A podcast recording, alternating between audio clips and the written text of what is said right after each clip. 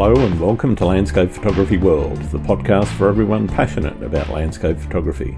I'm Grant Swinbourne and I'll be your host on this show, talking to landscape photographers about their motivations, likes and dislikes. Ben Horne is a landscape photographer based in California, known for his large format and film images from the southwest of the U S A. Ben's creative mission revolves around crafting serene, structured depictions of nature. His preference for large format film photography stems from its intrinsic constraints, which impose a strong sense of discipline and provide guidance in his artistic process.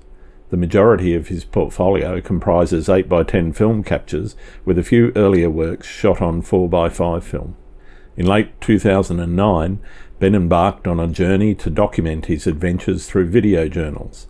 As his audience has grown, he's dedicated himself to enhancing the quality and content of these videos. Ben's ideal is to transport viewers to the heart of his experiences, showing what he witnessed and felt at each destination. We talk about Ben's journey into full-time photography, his creative process and experiences with using large format cameras. We also cover some of the challenges and opportunities present in the photography industry, including the impact of A I and how it's changing people's perceptions of image authenticity. We also touch on Ben's goal of educating photographers to respect nature when shooting and the role of photography in environmental advocacy, along with lots more. I hope you enjoy the show. G'day, Ben. Welcome to Landscape Photography World. How are you going? Doing good. Just feeling feeling a little worn out from having gone cycling earlier, which is something I've been getting into, but just that nice relaxy feeling afterwards. But nice. How about you? How are you doing? Yeah, I'm doing doing fine. Sitting here in my motorhome up in Airlie Beach in Queensland. So it's up in the tropics. It's near the Great Barrier Reef. It's it's quite a nice little spot. Nice. Why don't you start? I know a lot of people will have heard you on other podcasts or seen some of your work somewhere. Why don't you start with telling people who you are, and then we can talk a little bit about why you do what you do? Yeah. So I, I've been doing photography for quite a while now. I, at this point, ever since the pandemic, I've been doing this as like a full-time job. But I started putting videos on YouTube back in two thousand nine. Just as a way of telling the story of the trips. And and I, I work with a, a large format camera, which is a little bit different. So it's a slower way of working, different way of working. And I've been basically just doing that ever since since two thousand nine, when I fell in love with large format. And I love telling the story of the trips. I love uh, producing the videos, and I call them video journals as opposed to vlogs or stuff like that, because it's it really is just a a, a it's a video journal. It's the easiest way to to describe it. We're just trying to tell more of the accurate story of it. But I, I do all landscape photography. I travel to places that are within driving range. So I live in San Diego, California in the U S, and I'm about an eight hour drive from Zion National Park, which is one of my favorite areas, and about six or seven hours from Death Valley. So I, I don't travel abroad. I just go to areas that are fairly close to me. Uh, a lot of desert areas, and spend some time looking for subjects that connect with me for one reason or another. And just, I enjoy taking my time and going about things in a very slow and meticulous way is, is the best way of saying it. Okay. I'm, I'm interested in obviously the choice of large format, why you fell in love with it and, and so forth, but I'm interested in what attracts you to that slowing down. Is is that a uh I, I guess a relaxation method, or is it something deeper and, and and something different to that? I think just when you slow down and when you take your time, you just make better decisions. I think like uh, my approach for most subjects oh. is to find a subject that speaks to me for one reason or another. And then to ask myself, when is a light going to be good on the subject? Maybe it'll be later that day. Maybe it'll be perhaps a different time of year even. Maybe it'll rely on certain conditions. But I'll just catalog these various things. And at some point, I come up with a plan for a particular subject. I'll go out. I'll set up my camera. I'll wait for the light. And as you very well know, when when the light changes very quickly in nature, whether it's those little bits right around sunset or sunrise, and you can have thirty seconds of good light. But if you're already sitting there with a camera, if the composition's already set and there's no scrambling around, it's a much more peaceful experience. It's a much more contemplative sort of experience where you can just sit there, take it all in, and know that those decisions are made. And so for me, it's about having no regrets when it comes to the composition. It's about knowing that I did the best that I could. And not every photo, well, no photo is going to be perfect, but not every photo is going to turn out necessarily exactly the way I want it, but I'll know that I did yeah. my best on it. So it's a no regrets philosophy, I guess you would say. And it leads to, yeah, right. leads to right. photos I'm quite satisfied with. Okay. Okay. So that large format, was that about slowing down, or was it that, that just about the quality of the image? Because obviously the larger the format, the more light you can get on a on a, a collector, whether it's an electronic sensor or a, a film. What was it about the large format that really grabbed you? Initially, I tried out large format because Uh, a friend of mine had suggested it to me as a easier way of doing things. This was back in probably two thousand eight, maybe okay. two thousand seven. And I just wasn't really happy with the quality that I was getting with the digitals, digital cameras at that time. And so one of the things people said was, you just take your pictures, oh, sure. a bunch of pictures, you stitch them together, you get higher resolution. But that was a far more complicated way of doing things. Um, you couldn't simply put a rectangle around a composition and just capture it with one click of a shutter. Um, but with large format, it was, yeah. it's actually fairly simple. It, it sounds weird because you look at these cameras, they look like they are, first of all, from the eighteen hundreds, because they are. Um, but there are these old designs. Yeah, big, wood, big wooden boxes. Exactly. But now at least they there's a lot of very high-tech materials in terms of a lot of carbon fiber in them and, and stuff like that. So they're made to be very lightweight now, but it's the sure. process of working with it is actually incredibly simple, and it makes the experience in the field so much, it's more rewarding, I guess you would say, because if I go out and I find a subject, I wait for the light, I have the right light, I have a composition I'm happy with, one simple click of the shutter, I know that I've captured everything that I need. I go back to camp that evening with a sense of satisfaction, even though I have no clue how it turned out. But I guess that's the other part of it, is that you, yeah. you don't really know how you're doing on a trip. You can guess how the photos are turning out. You hope that they're turning out the way that you want them to. But when you've got an idea from the experience that you've got, mm-hmm. but, uh... yeah, it, exactly. It's the sort of thing where you have a feeling for how they're going to be, but there's always surprises. There are those photos that you sure. think are going to be really good. Then you see them when you get the film back from the lab, and eh, they're okay. But maybe there was that one experimental photo mm-hmm. that I honestly didn't think much of when I was taking the photo. I thought it was just something I was doing to kill some time while waiting for something else. But then when I see that one, especially since it's a photo I didn't really think much of in the moment, but when I see the film, it's something where I'm like, oh, wow, this is, this turned out really nice. So there's always that element of surprise. Yeah. And the quality of it is, it's b- the best you can get, basically. But that's not yeah. really the reason to work with large format. The reason is that it slows you down. It's very process oriented. And when you see that photo mm-hmm. at the end of the day, not the end of the day, so it makes it's not you developed. Or- yes, yes. You definitely yep. work yep. for the images. So you, I think that builds a greater sense of satisfaction in the final product. Yeah. Yeah. So are you developing your own negatives uh, through to the final print, or are you using a lab, or how are you actually doing your processing? So it depends on the film. If I am working with black and white film, I can develop that myself. I actually have a sure. uh, developing machine that can do that.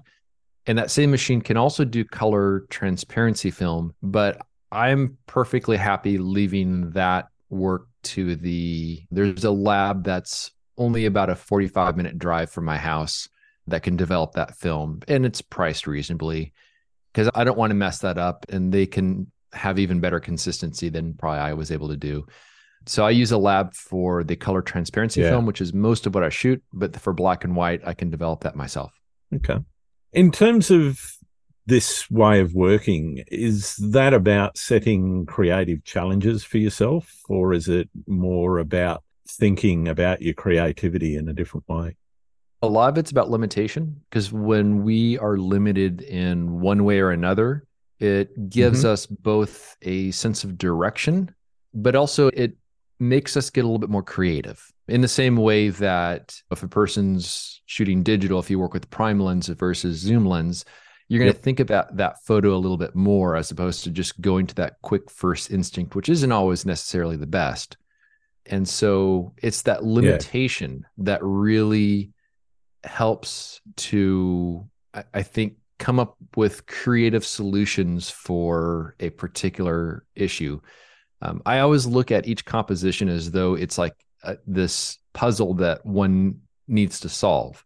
And there's always a, it may not be the perfect answer, but there's an yep. ideal solution somewhere in there. And I think the more you slow down and the more limitations you have, it helps you get a little more creative. But there's another aspect to it as well, which is there are so many things that I cannot do with the camera that I have. If it's a little bit windy, I really can't take a picture because the camera's going to shake in the wind and I'm going to get a blurry photo. If yeah. I wanted to set up a photo before sunrise, I really can't because the ground glass on the back is too dark. You just can't see an image, let alone focus or set a composition.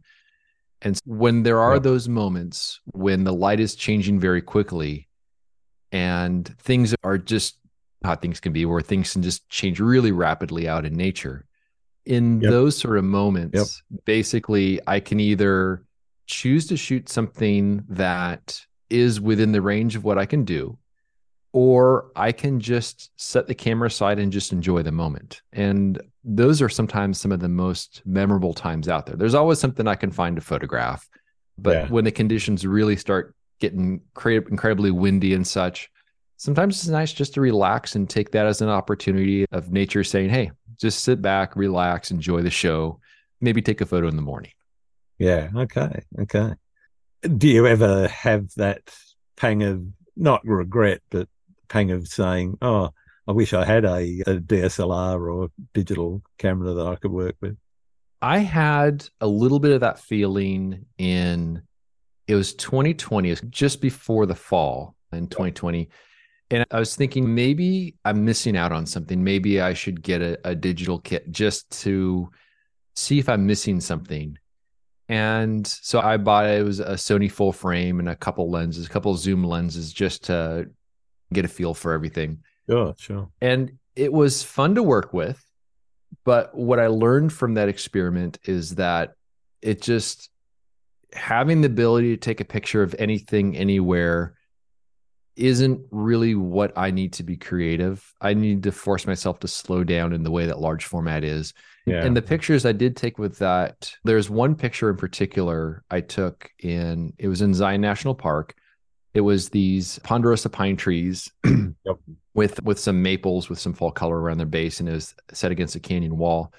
I took a picture of it, and it's the same sort of scene that I could have photographed on large format. So it wasn't any different, wasn't experimenting in any way. And I liked that scene. So the following year when I went back there, I just set up my eight by ten camera in the same spot and actually took an even better photo of that same scene. Right. So the stuff I was photographing on the digital, it just wasn't, I wasn't experimenting like I thought I would. And yeah. so I ended up actually selling the whole kit, and I have not, I have never once regretted uh, selling it. So yeah. it's just, it's just not what I need to do the sort of work that I want to be satisfied with. Mm-hmm. Do you think it's important to have goals or projects to work on in your photography? I was thinking about this the other day, and I don't really have specific goals. I don't really have specific projects, but what I was thinking about in terms of projects is that there are oftentimes subjects that I will find in the field, and that particular subject will become a bit of a multi-year project in a way, where I'll, I'll find something, maybe I'll set up the camera, take a picture, but it just, it wasn't quite what I was hoping for. Maybe the light wasn't as great, or maybe there was something yep. just wasn't quite right. So I'll go back the next year and I'll photograph it again. And usually on that second time, I end up getting the photo that I want. So even this year in particular, there are two photos that I've taken, one on a backpacking trip and then one on a visit to Death Valley. And those subjects are one that I found the year before. And in one case, I did take a photo of it. The light just wasn't very good.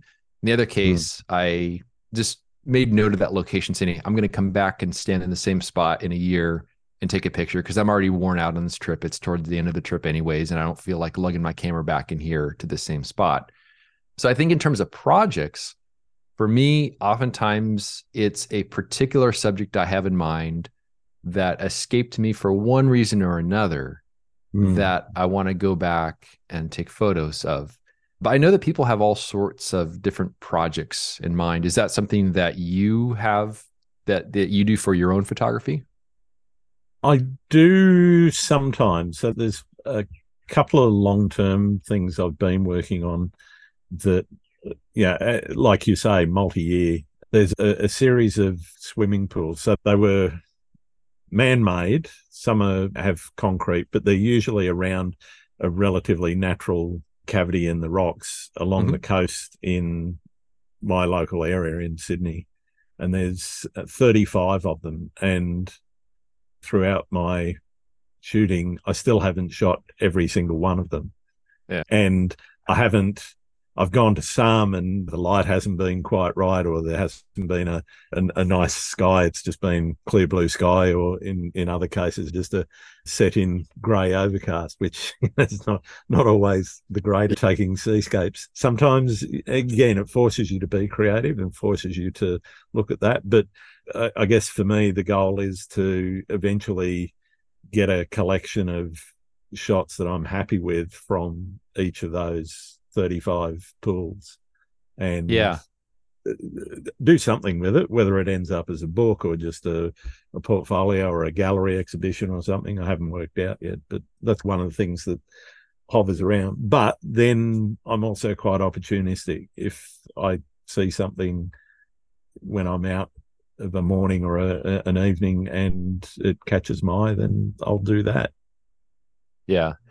Yeah, it, it, it seems like with projects, it oftentimes there's some sort of end product involved, or not, maybe not necessarily a product, but there's there there is some sort of end goal. Yeah, and I, I think for me, since I do these print portfolios each year, it's just I need to have enough photos to fill those portfolios, and I guess that's the cycle that keeps me going out there and, and knowing the prospect of, oh, there is that one particular subject that I didn't quite get last year. I want to get that this year, but it's not as though I'm going to be putting all those particular photos together in, in a collection in terms of uh, the ones I went back for year by year. Oh. So that's cool that you have something that is local to you, that you're able to perhaps at some point create some sort of project in mind with all those images. Yeah, I got to admit, there's a couple of them that I haven't visited simply because then they're not that attractive. They're more concrete than they are that natural rock formation. So a lot of them were created with natural rock and concrete, but mm-hmm. there, there's some which are just like concrete rectangles, and it's kind of like, yeah, yeah. I don't, I don't really feel it. But as you say, it's it, it's not about necessarily even completing it. If I never complete it, I, I won't necessarily be totally unsatisfied, as long as I come away with something that I'm happy with. Yeah. Yeah. And it's also, when you do have some sort of project in mind, it's all the other things that you find along the way where, you know, that, that particular image may be something that you go out for, but then you find all these incidental things along the way. Absolutely. Yeah. And so it's like this tree that branches out. And, and for me, at least, the, the motivating factor is usually that one image that got away. Like, yeah. for example, earlier this year, I went on this backpacking trip, and there was one particular photo that I really wanted to shoot. And down in these canyons that I photographed, these sandstone canyons with these orange tones, on a cloudless day when the light bounces around down there, when the sun gets a little lower in the sky to the point where it bounces off one wall and then it reflects into the shadows on the other one, you get this really beautiful reflected light. But one little cloud, one tiny little cloud overhead will just send this very neutral light down into the shadows, and it just, it kills the light like someone flipped a switch. Yeah, and right. So there was one particular scene that I set up for when I went on this backpacking trip last year, and there were just clouds in the sky, not just one little cloud, but it just, it was enough to kill that light. And so I took a photo of the scene anyways, just as a bit of a sketch, just to see what, how I like the composition, but I knew it was not going to be great. But when I went back this year with that one particular photo in mind, I was watching the weather forecast, looking for that window of blue skies and calm wind, because it takes a fair amount of effort to get to that area. It was probably about a at least a twelve hour drive. And then it was about a three to four hour hike to get into this area. And then, then I'd camp there for a few days and hike back to my truck. But sure enough, I had the conditions I wanted and I was able to take that photo. But on that same trip, there was all these other scenes I found as well. So it's that one thing that kind of gets me excited to go out into the field, but then yep. finding all these other things along the way. And that's really, I think, what builds builds the portfolio images over the course of the year. Yeah, yeah, definitely. I, I think that's a, a really good way of expressing it. It is those incidental things that go come along, even though you've got a... You've, You've got a visualization in your mind about, okay, this is the shot that I want, but then it's the other side shots that just come along because they, you, you see something and you go, okay, that's worth setting up and, and shooting. Yeah. And I think also some of it is a matter of being extremely aware of your surroundings and not just yeah. having, letting that one particular image you have in mind blind you from all the other opportunities around you. Absolutely. Um, yeah. And so I think that's also a major factor of, of knowing what you want to capture, but at the same time, remaining flexible and remaining open to everything around you. And, yeah. and I think that's also a very important aspect of it. Yeah. So seeing the opportunities as they turn up is, it's, it's funny. I find myself the, my, my shooting process in the field is frame up the composition that I was looking for first and start working that, work out then the work through a process. I normally do multi-exposure, so I do exposure blending quite a bit because of the, mm-hmm. the dark shadows and the bright highlights. And when I then have started into that process, my mind is already moving on, okay, I want to move over there next because I can see that light is changing on that subject and that's where I want to move to. So I'm already yeah. planning that next opportunistic shot as I work through the process of shooting the shot that I'm on. Is that similar to you, or do you do? It's different, different just from the standpoint that with large format, everything is so slow. And yeah. here, here's the thing. If I have a particular photo in mind, that's a morning photo. Yeah, I'll go out, I'll capture it. If I expose one sheet of film, and if it's a subject I'm happy with, I feel like I'm done for the day. Okay. It, it's it's really weird. It's oddly satisfying. I don't yeah. feel like I constantly, I'm still going to go around, I'm going to find things. But exposing that one sheet of film, especially if it's a, if it's a subject I'm excited about, there's like this sense of just, oh, I'm good. It's when you're a kid and then like school's out. It's like, cool, school's out. I can relax yep. now. I can do whatever. And so at that point, I would change my mindset to, oh, I'm just going to wander around. I'm going to scout. I'm going to look for things. And in that process, I'll find things. But it's very uncommon for me to photograph more than a couple subjects in a day, just because it is such an involved process. There is also one of the things I learned, and this was something that was recommended to me by a photographer friend who also works with an eight by ten view camera. Mm-hmm. Um, it's this little framing device. It's it's called the, the Artist View Catcher. They're on Amazon and such, but it's like oh, yeah. it's this little light gray plastic frame. And the thing about large format is you can't just test a composition by quickly setting up the camera and looking through the viewfinder. It yeah, just, you don't have it, a back screen to play with. Yeah. yeah, it's just it's such a long process. And also the thing that sometimes people are surprised about an eight by ten view camera is that even under the dark cloth, when you set it up, you can't necessarily see the entire image at once. There's like this bright spot in the middle. Yeah. And as you move your head around, you can move that bright spot. So you can see like the upper left corner, you move your yep. head, you can see like the lower right corner. And so it's hard to see how a composition works as a whole. But mm. I think there's an instinct that we have as photographers where if you see something that looks really good, you'll know immediately, or if you see something that works immediately that it works, you'll be able to spot yeah. distractions. Yeah, and all it, just, it takes it, is putting a rectangle on a scene, and then you can see how everything balances. Yeah. So I, I carry around that Artist View Catcher. I have it in my pocket all the time. And if I see a subject where there's something about the the textures, the colors, the subject, whatever it is, I pull it out, I hold it up to my face, I put a rectangle on the scene, and I'll know immediately if that is a subject that's worth pursuing. I'll be able to spot any distractions. With my process, what I end up doing is I end up looking around until I find something, pull out the frame, see if there's a composition I like. If there is, then I start figuring out, okay, when's the light going to be good on this? Maybe it's a, a subject I find at midday, but this a photo of it just after sunset will be pretty good. Yep, so I just yep. start cataloging all these things, and I'll even write them down in notebooks.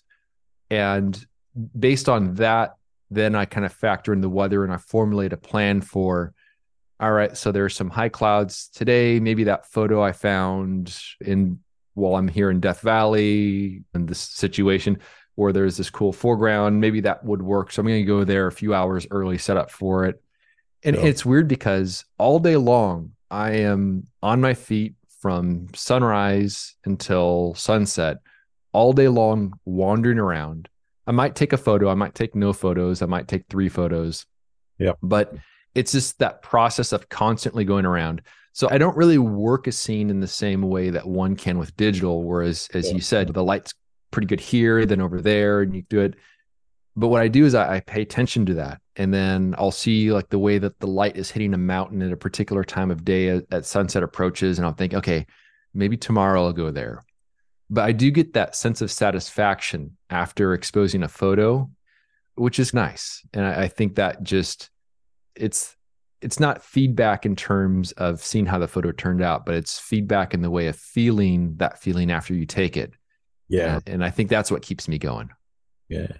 Where did photography start to become art as opposed to just experience? A lot of people, they start out with photography and it's recording what they see or what they, sometimes what they feel to a certain degree. But at some point as a landscape photographer, it really starts to click and go, oh, I'm not just taking this scene or this, I'm actually now trying to be more artistic in my compositions. I'm trying yeah. to change the way that I shoot to be more artistic than just recording. Okay, I can stand here at this lookout and there's the Grand Canyon or whatever it is, and I can take that scene. Yeah, I, I think for me, there when I was first into photography, I was looking for that perfect subject, that perfect tree set against yep. like perfect wall of sandstone and perfect light and this and that.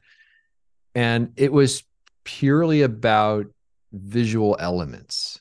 And you pretty quickly realize that there is no, that scene doesn't exist. You're not yeah. going to necessarily find that scene. But even if you did, it would be a rather hollow image because it doesn't express anything. There's nothing really behind it. Yep. And I, I think it was probably back in twenty thirteen is when I'm thinking of it, where I started thinking more about story. And, and I think that's when things started to shift a little bit for me. Mm. We're then seeking those imperfect subjects that tell a story that can connect with people on a more emotional level, or it could be just some random subject I find. Like on, on my desk here, I have a, a couple of, of test prints I've made, and I'm looking at one right now, which is a photo I took in Death Valley where it's this, it's a picture of the ground in Death Valley, something mm-hmm. at my feet. There is this white rock that's shattered and, and spread out. And it's it's set against these kind of darker blue tones of these other rocks. So this white rock with, that's shattered into all these little pieces. And it struck me as something interesting because that that rock was once part of the mountain that this is now at the foot of. And that rock had tumbled down. It was a solid uh-huh. rock. And it, eventually, as it made its way all the way to the bottom, after I don't know how many hundreds of thousands of years or whatever, it reaches the salt flats and then it disintegrates into tiny little pieces. Yeah. Um, so you start thinking about the story of this rock that went on this tremendous journey only to reach the final destination and to shatter into pieces and be destroyed. And this is just something I found on the ground at my feet. It's a imperfect subject, but it's something that has story. And I think when you have a subject that has story, and it could be, trees are certainly great for this. They, because they have the this living this living being as a tree, or it could just be rocks. It could be anything. But I think when people look at that photo and they identify some degree of story from that image, mm. I think that's when things become a bit more like art. And for me, it's great where if a person looks at that photo and if they have the same feeling as they're looking at it as I had when I captured it, when I spotted that composition, that's pretty cool. But if it evokes something else, that's cool too. But I think it's all about story. I think it's about imperfect subjects. And I think it's making, taking a picture of something, but it extends beyond what it literally is. And it has a deeper sense of meaning to it because it has some emotional value. So for me, that's what it was. And, and the transition was probably twenty thirteen or so when I realized the importance of that. Okay. I think you've become quite successful in communicating those stories in your images. How much of your success would you attribute to your ability to communicate well? Success is a tough one. I also sometimes ask, how do you define success? What is success it, to you? For me, success is doing what I want to do for a living. Oh. It, it may not be the most glorious of livings. One, being able to to pay the bills and, and do what I like for a living. I, I think that's that's a good definition of success. Not yeah. having a life that's not very stressful. I think that's also key. But I do think storytelling is key. And that's something I've also found the importance of with doing the videos, where it's telling the story of the trip and bringing people along for the ride, not making things w- with YouTube and everything else, social media. It's oftentimes people will try to sensationalize things to try to get more attention. And obviously that works, but ultimately it's not necessarily something that's true to the experience itself. Yeah. And so I, I think people can relate a bit to some of the videos that I do, or it's, it's the honest story of the trips. It's not always going to be the most exciting. I try to give that little slice of nature and the experience of being there. And I, I think that's something that people do, that they do enjoy. And it's not going to be something that grows tremendously fast overnight, which is perfectly fine with me, because I think I'd be rather uncomfortable if, if that did happen.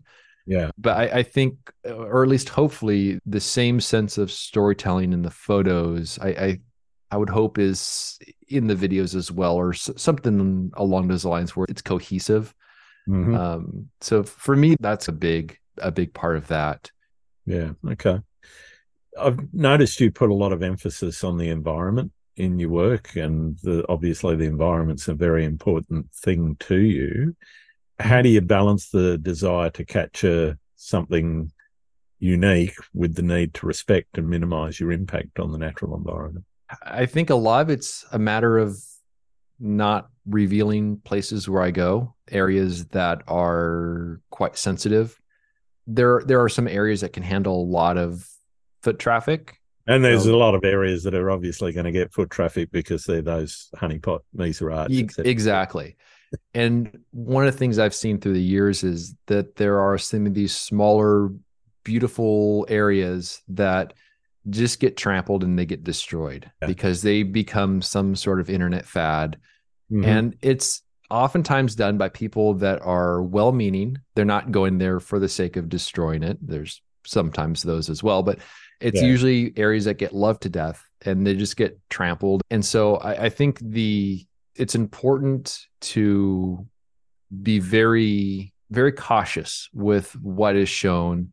I'm often a little bit misleading about where I am. I try to film things in a way where even for me, it would be difficult to figure out where I am. And I think one of the first things that can happen to an area before it gets destroyed is it's given a name. And because then people can refer to that area. When it comes to some of these canyons I go to, some of them don't even have names, uh, but the ones that do have names, I never use the name of the canyon. So I'm always discreet about it, because when you put videos out there, when you put pictures out there, you realize that there's a lot of people that just want to, I wouldn't say copy the stuff, but they'll see an area and they want to visit that area. And yep. that can have a very negative impact. And so it's something I've been very aware of through the years. And luckily, a lot of the areas, these small areas that I, and, and these are areas I find on my own. It's not so when people tell me about it and I go there, but it's areas I find on my own by doing satellite research and finding canyons and stuff. Yep. And so you also have the people that will say, oh, it's gatekeeping. You, you can't, you can't keep things secret. And everyone has a right of going there. I'm like, that's the first step in an area getting destroyed. And yeah. I, I went through all the effort to find the area on my own. I think as with photography, the more you work for something, the more you respect it. And so for some of these areas, yeah, yeah. if a person finds it on their own, they're probably going to respect it more than if they saw it on TikTok or something like that. Absolutely. So it's a matter of balance. And I'm not sure how things are over there where you are, but I would imagine it's got to be fairly similar. I think it's a universal thing about just humanity. Yeah, there, there are sensitive areas here in Australia that have seen environmental damage because of over traffic. There's obviously some other areas, as you say, which can handle it. The the infrastructure's set up to to deal with that sort of thing. Mm-hmm. And I think the, it's interesting. There's there's quite a good community of photographers over here that work with national parks and wildlife organisations over here to try and work together. And it, it's one thing that I wanted to ask you about was how do you see your photography in relation to being used as a tool for environmental education and advocacy, and what role can photographers play in promoting those cons- conservation efforts? For me, I've seen it in in part successful here. I'm interested in your experience with that. It's not anything that I've pursued. I think just because I haven't necessarily had the right opportunities with the right people in that sense. Sure. But I certainly understand the power of it. There's some areas here in the Western U S that were basically saved because of photographers' work. The redwoods along the coast here in California, which are the tallest trees in the world, these amazing, amazing, massive old growth forests, were threatened to be cut down, but because of the work of some of, I think it was Philip Hyde was the photographer. Yeah. He produced, I, I think it was a book or something along those lines, but basically showing the beauty of these areas, which led to them being, them being saved. And so there's definitely a lot of power in that, though. I think nowadays an image doesn't have the same power that it used to. Oh, absolutely um, not. Yeah. Yeah. Because I think people just we're, we're inundated with images. We just scroll past them all day long. There's that, that wow factor that people will get on images, which are probably going to be like A I generated or just faked images. Oh, mani- manipulated in some way. Yeah. So it's different now than back, you know, you know, several decades ago, where you see a collection of beautiful images and wow, I've never seen anything like this before. And yeah. they were real, they were authentic, and they were the actual experience of being there. And I think that is difficult to do nowadays, just with how there is such a mistrust in photography, and it doesn't have the same sort of impact as before. But if there was some opportunity for me to get involved in something along the lines, I would certainly be extremely happy to do. I just haven't had the, the right opportunity come my way. Really cool. Okay. I'd like to talk to you a little bit about the lifestyle choice. You mentioned living a less stressful life and living the life that you want to lead as being really important to you. How did that come about for you, and how difficult was it at the time to make the choice and make the leap from where a lot of people start with full-time work? Well, it really started back in two thousand nine. I had graduated from college in two thousand four. I had a degree in graphic design, and I was hired that summer to work at a camera store. And then several years later, there was the economic crisis, mm-hmm. and the camera store I worked at, not a lot of people are going to be buying cameras if they're losing homes and such. Oh, um, oh, sure. So I took that as an opportunity to volunteer to take time off work unpaid. I'm like, I'll just take off for two weeks. Don't pay me. I'll go off on a photo trip. And so it was, if it wasn't for that, I don't know that I necessarily would have had the incentive to go out and travel solo to some of these areas. And it's a weird thing traveling solo. I have the feeling that's something that, that you're familiar with as well. Um, a, a little bit. I, I do travel with my wife though. So yeah. Like, luckily, she tolerates my photography. That's good. That's good. It was. I just still remember that first trip I went on where I'm just like, I'm driving two states away and in my, my four runner loaded with food and stuff for being out there for a week or so. And it was just a weird thing traveling solo to an area for photography. But I liked it. I embraced it and I kept doing that. So I got a little bit of a skill set. I got a taste of those photography trips. I produced some work that I was happy with. And I kept doing that from two thousand nine all the way up till about, eh, probably about twenty seventeen or so, somewhere in that range. That's when I started realizing that as things were building up with the photography side of things, I'm like, at this point, I don't make it enough where I can do photography full time. But I yep. do want to transition at some point to doing photography full time. And what I could use is some more time to do things. And at the time I was still working at that camera store and I was working five days a week and I decided, hey, let's go to four days a week. And yeah. so this would give me another day a week to, to work on photography stuff, mostly stuff around, around the house and back end stuff, video editing, whatever. Yeah. Yep. And, and that worked out well. And every year beyond that point, I'd take another day off the week and I figure I'm going to just ease this transition till at some point I'll be working one day a week. And then, then beyond that, I'll just be doing photography full time. And I think it was, I was set to be around, I think it was twenty twenty-one. I was set to be doing photography full time, but then we had the pandemic. Mm. And when the camera store closed, I'm like, I've already built up enough to do really what I need to do and to survive on this. And okay. so that's when I took, when I made the leap to do photography full time, but it's different than if a person's working a full-time job, they have a good, solid, reliable income. Yep. And then one day they say, hey, I want to do photography for a living, and they quit their job and you don't have that infrastructure built up.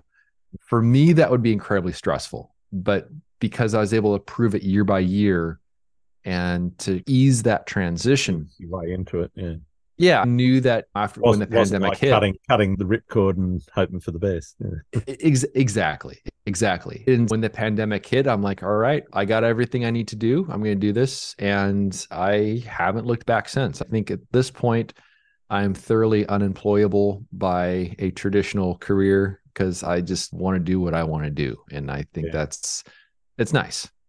Yeah, very nice. Structurally, what are your sources of income? Is it mostly print and that that sort of work, or is it is it selling commercially? How do you actually structure the business side of things? So one of the things I started doing early on is I realized that I did not like YouTube ads because they only really pay if you play the game in terms of doing the clickbait and sort of sensationalizing things and the attention seeking, which was so completely opposite of what, of how I do things and, and how, you know, what I feel comfortable doing. And so I, I realized, I think this was back in, in probably twenty ten, I started to get a little bit of a feeling of this. There was a, a video I had that it was picked up by YouTube. It got a lot of attention. It was a negative experience. It made money, but it just made me feel not great. Uh-huh. And And so it was around, I believe, twenty fourteen, I decided I'm just going to shut off the ads altogether. Okay. I don't want to have any income from YouTube because that just, at a certain point, so many of the channels they all become the same thing. They go to this clickbait direction. Yeah. And I just, I did not like that. So I shut off the ads mostly as a way of forcing me to do other things. And so I went in the direction of just putting a little notice on the video saying, if you enjoy this ad-free content, help me live my dream, and set up a PayPal link. And, and that helped because it allowed me to generate the sort of videos I wanted to, but without trying to please the masses and without all the negativity that comes with that. So I've been doing that ever since twenty ten uh, okay. with the PayPal stuff. And then Patreon came about. So I ended up signing up for that. That was probably back in I don't know, twenty sixteen, something like that. Yeah. So some of the income comes from that, where it's just people that enjoy the videos and want to support me as an artist. Sure. And then in twenty seventeen, I started producing a print portfolio, which I've done every year since, mm-hmm. where it's, I produce it right here in my house, or it's ten of my favorite images throughout the year. Yep. And I ship those all over the world. It's, I do one hundred fifty, it's an edition of one hundred fifty of them each year.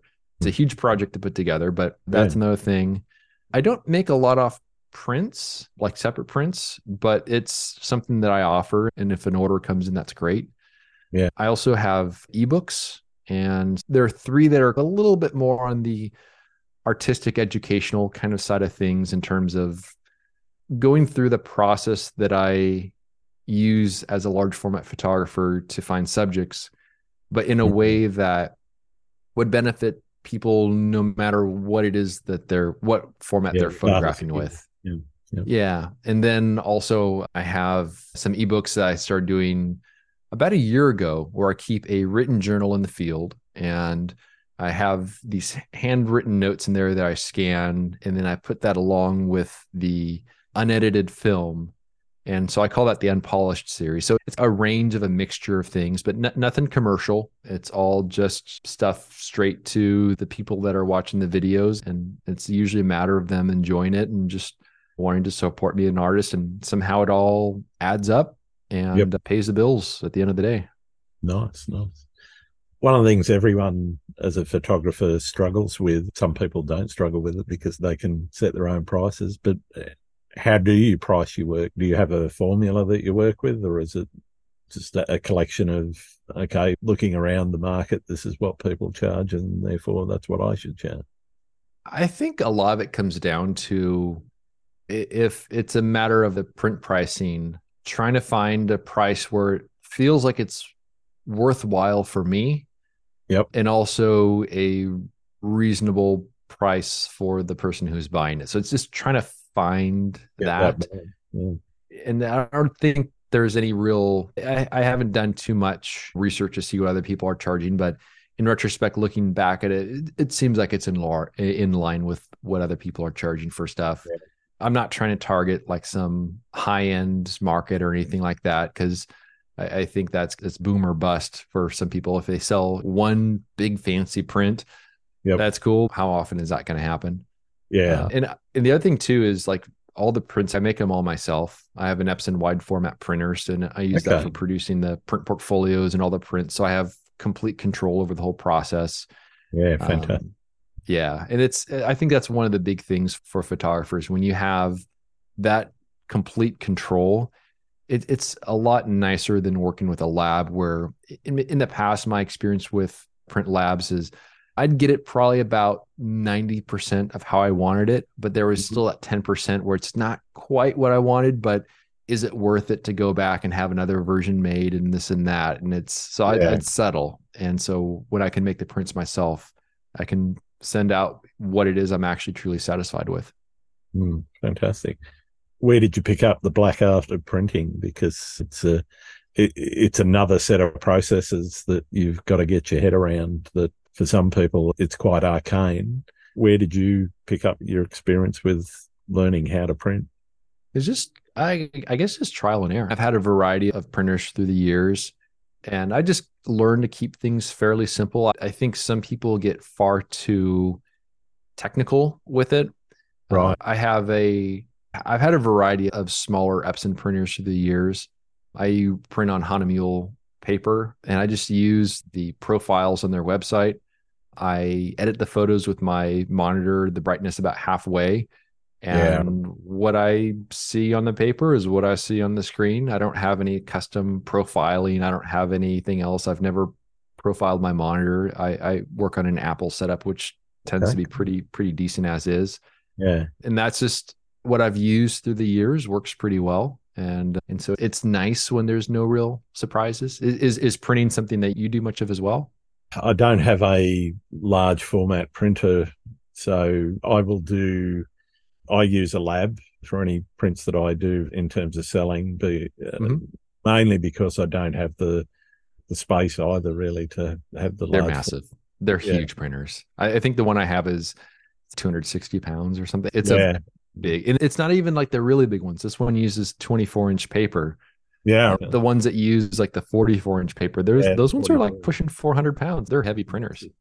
But yeah, it, it's something that I've thought about, but yeah, it's, it needs space. It needs that investment. And I'm also, I'm relatively happy with what I've got from the the guys in the in, in the print lab that I work with. They've been actually quite helpful in helping me get things set up to to send to them, so they get a file that they can easily work with and and give me what I need. And they, I do the odd uh, test print just on the small format that I've got at home to mm-hmm. make sure that okay, yes, what I'm seeing on the screen is it's, and I'm using their the same profiles and whatever as the the print lab's using to give me a relative facsimile of what they're going to give me. So I've yeah. got a bit of an idea before I send the file off as to whether or not it's going to turn out okay. So when you see the final print, is it the same sort of experience where you're like, this is exactly what I was hoping for? Or is there sometimes where it's, it's most of the way there, it's good enough, no one's ever going to notice? It ca- um, occasionally, yeah. There, there's things that, as we're all very critical of our own work, you go, yeah, there's this little portion here in this bottom left-hand corner, but if you don't look too closely and you don't know what you're looking for, you're not going to notice it. Yeah. Occasionally you'll get that. But yeah, on the whole, the quality that I've got has been satisfactory at at at minimum, and mostly, particularly when it goes to large format in an in an acrylic or something like that, I've been more than happy with uh, with, with what they've produced. It's it's actually been, when you see your work at at that kind of scale. I'm just trying to do the conversion for for inches. What's what's one and a half meters? Um, that's a, that's a, that's a pretty big print. Uh... Yeah. uh, so on the log edge, when you see them that scale, it, it yeah, it blows you away. Yeah. And, and, and yeah, that's definitely uh that's definitely a pretty good size. I, for a, a while back before I got the printer, I worked with a lab and I would do some of the acrylic prints and stuff like that. And they were beautiful. They were really good. But there is also something about that I've learned really to embrace about using um, the inkjet printer I have and the different papers yeah. to work with. Yeah. And I think I, for me... Don't get me wrong, so, I don't think there's anything nicer than a really good cotton rag. You know, it, it, the feeling of it, the texture of it, just the way it looks. It, yeah. Yeah, yeah it, it, and I think for me, when I had these images that were taken on, on large format, and I had some pretty good prints, some, some pretty large prints, I should say, made, and it was printed on the the Fuji Flex and then face mounted to acrylic, and I'd have them put dye bond aluminum on the back so it was sandwiched and it was nice and flat, and then I'd frame it. It was beautiful, but there was something about it where it was too clean. It was too pristine. Yeah. And I think that's one of the reasons why I've gravitated towards some of the fine art papers. My my favorite is it's Hahnemühle. It's the Photoreg Baryta paper. It just has this nice way that it behaves, and I, I think it it's a good match for working with film in, images in particular. I don't know if I'd have the same experience if I was printing digital images. Maybe I would prefer yeah. Fujiflex for that. But that's the whole thing about printing. There's so many different ways to go. That's exactly um, it. And it just I mean, takes some experimenting. Yeah, just, uh, even in the same range of papers, the Hahnemühle has a, a number of different fibers that they use, and you can get very different results even with the same producer of the paper just by using yes. a, a different style of paper that they've got. Yeah, for sure. I'm interested in how where you live has influenced how and what you shoot. Now, the how you shoot is obviously a little bit unique in in terms of being that large format. Did how that came about have anything to do with living nearby places like Zion and, and so forth? Yeah, I think with large format, and maybe people have a different experience with this, but for me, I don't find myself very inclined to photograph things that are truly local to me, because you, you have to be in a bit of a different mindset. You have to have no real distractions. You have to just focus on what you're doing. So mm-hmm. even though there are some wonderful areas that are ten, fifteen minute drive from where I live, where I can go and take pictures of some beautiful oak trees, maybe if it's a foggy morning or something like that. Yeah. At, at the same time, I just, I'm not in that mindset unless I am a far enough drive from home where I can't, where I'm trapped somewhere a little bit, I guess is what it comes down to. And, and Zion being an eight hour drive away is this nice distance where I'm in my own little world when I'm there. I can concentrate on what I'm doing. It's a very, it's also a very concentrated type of photography where I can be very productive and take lots of pictures over the course of a week or so, and by a lot at twelve. But I I can I can just be in the proper mindset that I need to be in. And the other thing that's nice about that is if something's not going all that well, let's say it's two, three o'clock in the afternoon and things aren't going very well. Yep. I look at my watch, I'm like, if I were just to pack up camp right now and head home, it's not feasible. It would be too yeah. long of a drive. So I'm just going to stick through it the next morning. And then by the next morning, suddenly I'm feeling better. Things are good. I'm feeling optimistic. So being a little bit a ways away from home, but not being too far from home where it's just such a horrible drive. Like if I were to go up to the Redwoods, which is within California, I'm in the very bottom of California, right near the yeah, border with Mexico. Yeah. And driving all the way to Northern California, that's like a, I don't know, like a fifteen hour, sixteen hour drive. It, it's a long drive. Yep. And it's a bit of an uncomfortable drive. So that's a little bit beyond where I prefer to go. Right. Um, so it's great that there are some areas like Zion and Death Valley that are just in that sweet spot where it's a little a ways right. away from home where I can get in that proper mindset. But at the same time, it's not too long of a drive to get there and back. So I think proximity is key. And I think also it just forces me to be in that, that proper mindset, which is probably something that's fairly unique to large format, just because so much more is involved in the process of taking pictures. Yeah, fantastic. You mentioned earlier one of your more memorable experiences while you've been shooting. Have you had any horror stories where everything's not gone right? Oh, yeah.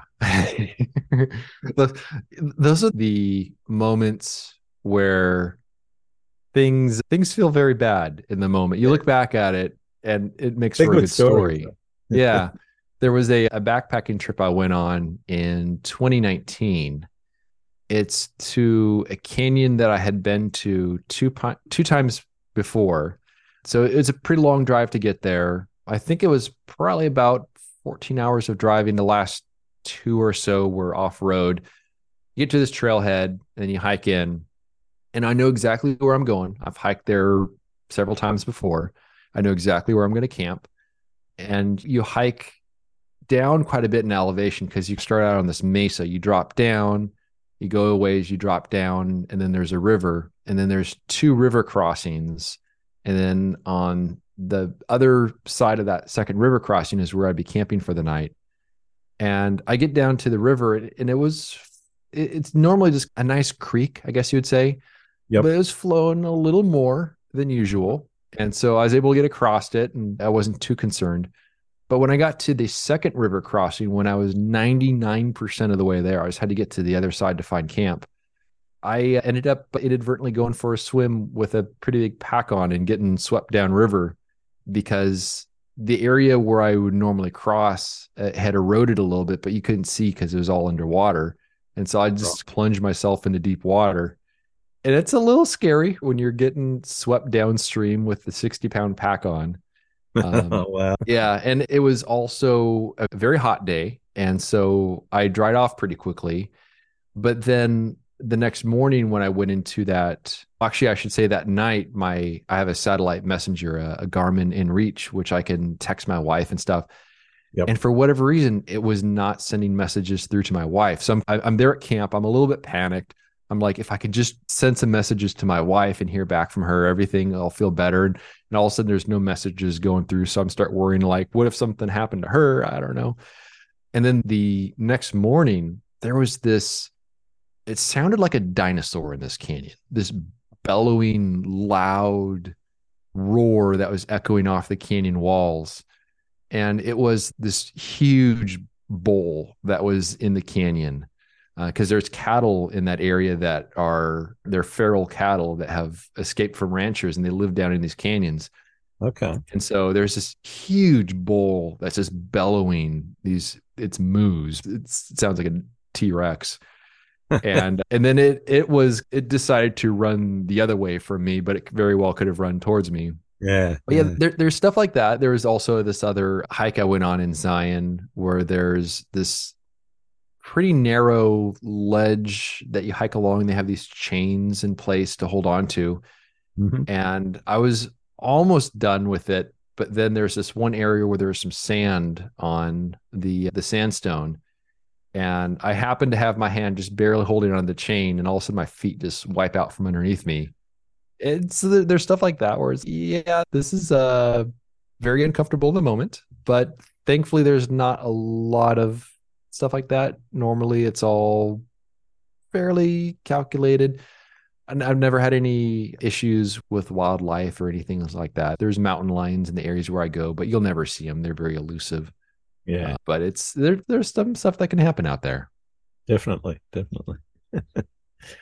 What's photography taught you about nature?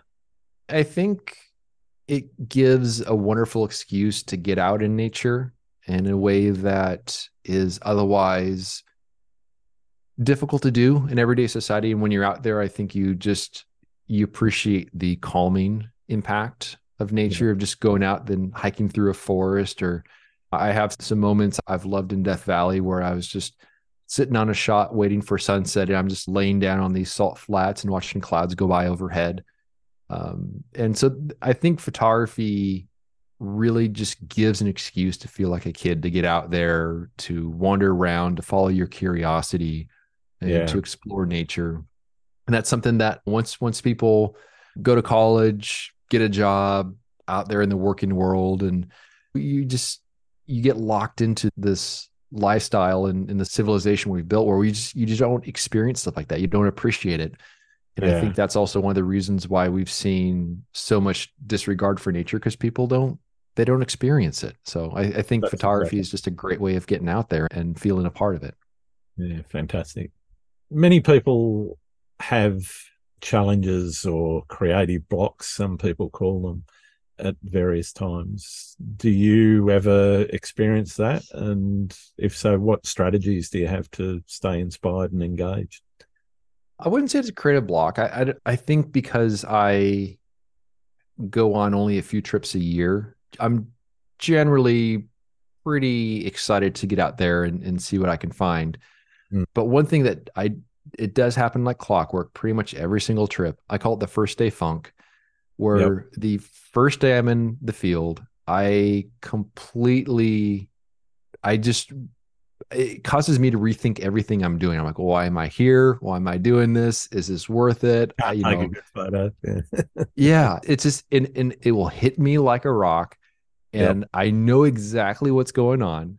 I know that yep. it will pass by morning. And I think it's being separated from the, the routines of being at home. And it just, it's not, it's not a panic attack or anything like that, but it just, sure. you feel like this tightness in your chest of, of just being like, I don't want to be here. I don't want to do this, yep. but I know it will fade. I know as soon as I come up with a plan in terms of, oh, I'm going to hike into this area today. I'm going to see what I can find, this and that. And once I get some photos out of the way, I, if I take a photo on that first day, that seems to kind of help with that. but mm. it, it is like clockwork in every single trip I go on. So not a creative thing at all, but just a, I think, adapting to a new environment and also realizing how much work is ahead of me in terms yeah. of all the hiking and everything else involved. And also doing video at the same time, where you have this feeling that someone's looking over your shoulder the whole time. Oh. And okay, I have to, I have to take pictures that you mean that are going to be worthy of stuff I've done in the past and this and that. So that's been my experience. Is that something that you've had as well? Occasionally, yeah. It, and it's similar on, on the trip that I'm on now. I haven't done too many actual deliberate shoots. I've shot some photos, but only two or three things where I've actually gone out explicitly to take shots. Mm-hmm. The first time I did it, it was like, oh, all of these, they're, they're okay, but they, they look a bit ordinary. They're not my best work, that sort of thing. But then the, the next day, it was totally fine. I was relaxed and into it and do, doing what I normally do. Yeah. Now, if you give it some time, say a month has passed or so, and you look back at those first photos, does your perception change of those photos? Sometimes. Or do you still look at yeah. them and you're like, ah, I'm still not feeling it? Yeah, some sometimes. There's been times where, yeah, no, I'm still not feeling it, and those things never really see the light of day again. But there, there, there are times where I've gone back months later and gone, yeah, I can actually work with this. There's something I can do with it, you know. It might be a different crop. It might be even just changing something simple like the temperature, the color temperature a little bit, and seeing what that looks like. Turning it black and white sometimes works. And it's not about saving a bad photo with black and white, which is the, I, I yeah. guess, the, the accepted meme. But yeah, yeah. Convert to black and white, call it art. Yeah. That's it. but so, so uh, is most of your traveling in the, the motorhome? We've literally only just started. This is our first big trip in the motorhome. Uh, okay. So, yeah, mostly it's been doing car trips and going various places and wishing I had a motorhome so that I could stay there on site and step out and go and take that shot. Yeah, and I would That's think that would be very beneficial, just to have that home base where you have everything you need, everything's clean, comfortable, and, and all Absolutely. That. So I, I think that would be a good thing.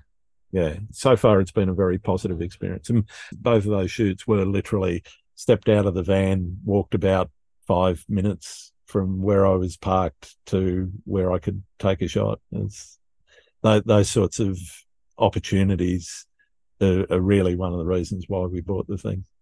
Yeah. Yeah, I have, I've had my Toyota four runner for nine years now, and I'll, I still have a fair amount more time with it, but at some point when I replace it, I, I do want to get something that gives a bit more of the conveniences, but at the same time can still fit in my garage and be a daily driver. And so there, there's some great options out there now, but at the same time, I, I do wonder if that will help. And I, I don't see why it wouldn't. If I can go on a trip and have a little bit of the first day funk, but have a nice, nice relaxing dinner and just stretch out a little bit. Bed, yeah. yeah. Yeah. I, I think that would be a, a wonderful thing. And, and also for those days when the weather isn't so great, to have just like that nice, clean indoor space where you can just relax a little bit and then wait for somewhere whatever. Yes, exactly. Yeah, I know exactly what you mean. Yeah. What do you see as being the biggest challenge facing photography right now? I, I, honestly, I think it's just our sh- ever-shortening attention spans, where just it seems like everything that's out there is, whether it's people wanting to go out and take pictures and then feel like they're instantly producing that masterpiece of a work. Uh, I, I just think as a society, just uh, the attention span's getting shorter and shorter. And yeah. that's having a negative impact on things. That's leading to, I honestly don't care too much about the A I stuff. It's just one more thing, one more tool yeah. that's out there. It's fine. If people are into that, that's cool. I, I personally don't have much interest in it. But mm-hmm. at the same time, you look at stuff like that, and why go out and take pictures if you can create something to get that, whatever, attention on social media? So I, I think also with with that comes the, the general distrust of images. Yeah. Uh, so I think that's another thing that's being fought. So I don't know. I'm just the kind of person where I'm just like stubbornly going about just doing my own thing. And, and I don't really care too much because I just do what keeps me happy. And I think that's probably a, a good lesson for a lot of people that are out there, and just do what makes you happy and put the work in. And it's all about the long-term gains as opposed to short-term gains. And having some degree of a goal is something that's nice and something to work towards. Yeah. Uh, but I just think that the ever shortening attention spans is just not really good for photography in general. Mm. What do you see as the future of landscape photography? That's a tough one. Um, honestly, it doesn't seem like the technology is changing too much in the past several years or so. So I, I don't yeah. feel like there's any big thing on the horizon in that sense. So I don't know. I, it's, it's interesting because as digital has gotten better, that's only caused a little bit of a resurgence of film in a way, where it just seems like where we are is where things will be. I, I don't really foresee anything big changes in the works or anything along those lines, but who knows? Maybe there'll be some sort of surprise. What about you? What do you think? Uh, I, I think it, it goes to a little bit about what you were saying about that choice someone would make with using A I instead of going out into the field. I think for landscape photography, people will always want that experience and want to express themselves in terms of not just showing people, hey, here's a wonderful scene that I've seen, but in terms of creating art and in terms of making something out of their experiences and trying to communicate the stories of those experiences. I think that's never going to go away. I think yeah. as, as much as some people might embrace A I or some kind of artificial creation, I I just don't see, again, it doesn't interest me a great deal either. I've played around with it, dabbled with it, had a look, seen a little bit about what it can do and so forth. But yeah, I don't see it. Some people see it as a big threat. I see it as a big threat potentially for commercial photography. Yeah. If you were doing product photography or even modeling, I think there could be existential threats to the modeling industry and the commercial photography area, but I don't see that for landscape photography personally. Yeah. And I, I think it comes down to just the, the human nature of people respect what they work the hardest for. And so something that you don't work Definitely. hard for is never going to hold that same level of, of satisfaction and respect. And I think that's something also that comes through in the work. If a, if a person works very hard for a photo and they put so much soul into it, I think that's something that people can see simply by observing it. And Absolutely. there's just, there's like a hollowness to something that people don't really work for. And, and I think A I falls into that category totally. where yeah. it's just, it's something, it's just eye candy, but there's no real soul behind it. And well, so I, I think it, it takes, to create meaningful work, you have to put the meaning into the work. And I think that's yeah, something um, that, that photography is always going to have. For me, the big question with A I is whose work is it anyway? Yes, exactly. You can come up with a clever set of prompts, but is it the machine that's doing the work, or is it the work of the programmer that actually built the algorithm that the A I feeds off? Or is yeah. it all of the work that it was, in inverted commas, educated on? Yeah.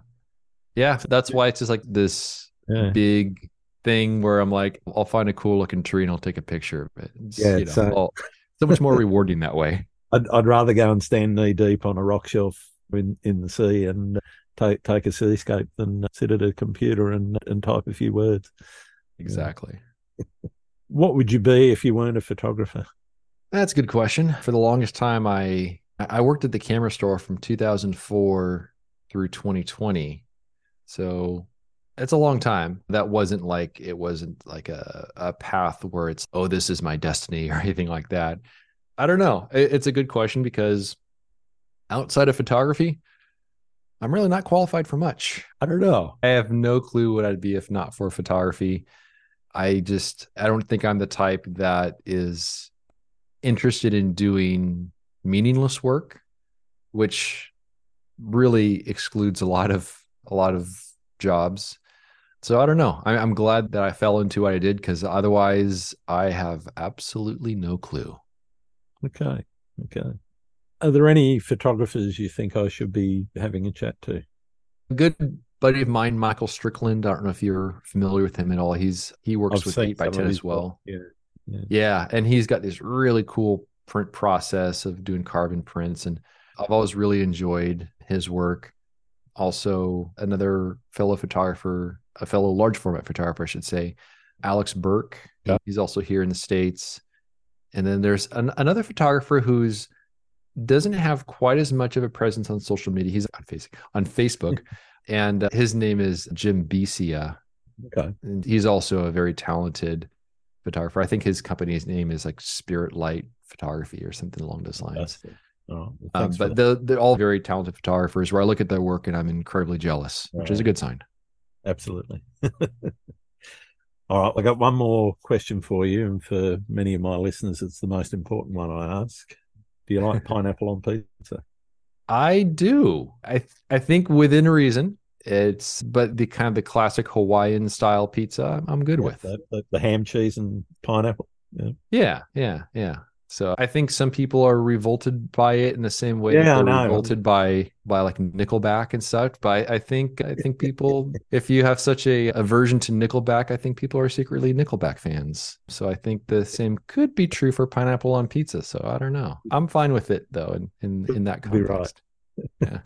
All right, well, thank you so much for taking time out of your day to talk to me today, Ben. It's been wonderful getting to know you. Where can people find your work? So on my website, ben horne dot com, that's B E N H O R N E dot com. And that links to everything else. Instagram, I still call it Twitter. It's Twitter. And uh, Threads, all that. It's all linked to on there as well. But ben horne dot com is where you can find it all. Fantastic. Thanks, Ben. Sure thing. Thanks again for listening to Landscape Photography World. I hope you enjoyed the show. And keep listening because I'll be joined by some great guests in upcoming episodes. You can find my work in this podcast at grant swinbourne photography dot com. I'm also on Vero, Twitter, YouTube, Instagram, and Facebook. I'm Grant Swinbourne and hope to see you out shooting soon.